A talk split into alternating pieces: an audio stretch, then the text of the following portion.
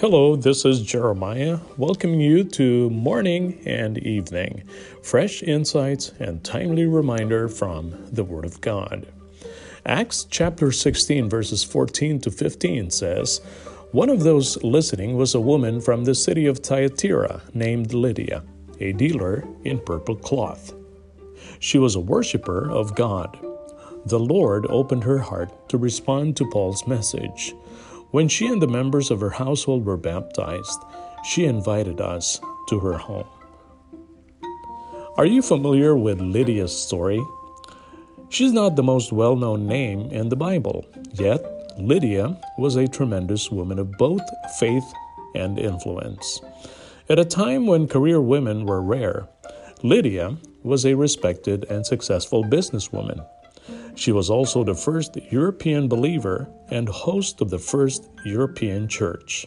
Well, that's pretty impressive, if you ask me. A transplant to the region for work, Lydia was the equivalent of a manufacturer's rep who specialized in purple fabric. Purple fabric was popular with the elite, the aristocratic class. This meant that Lydia was familiar with a high society and was clearly very successful. Paul first met Lydia while she was praying with a group of women. Although not Jewish, Lydia was searching for God.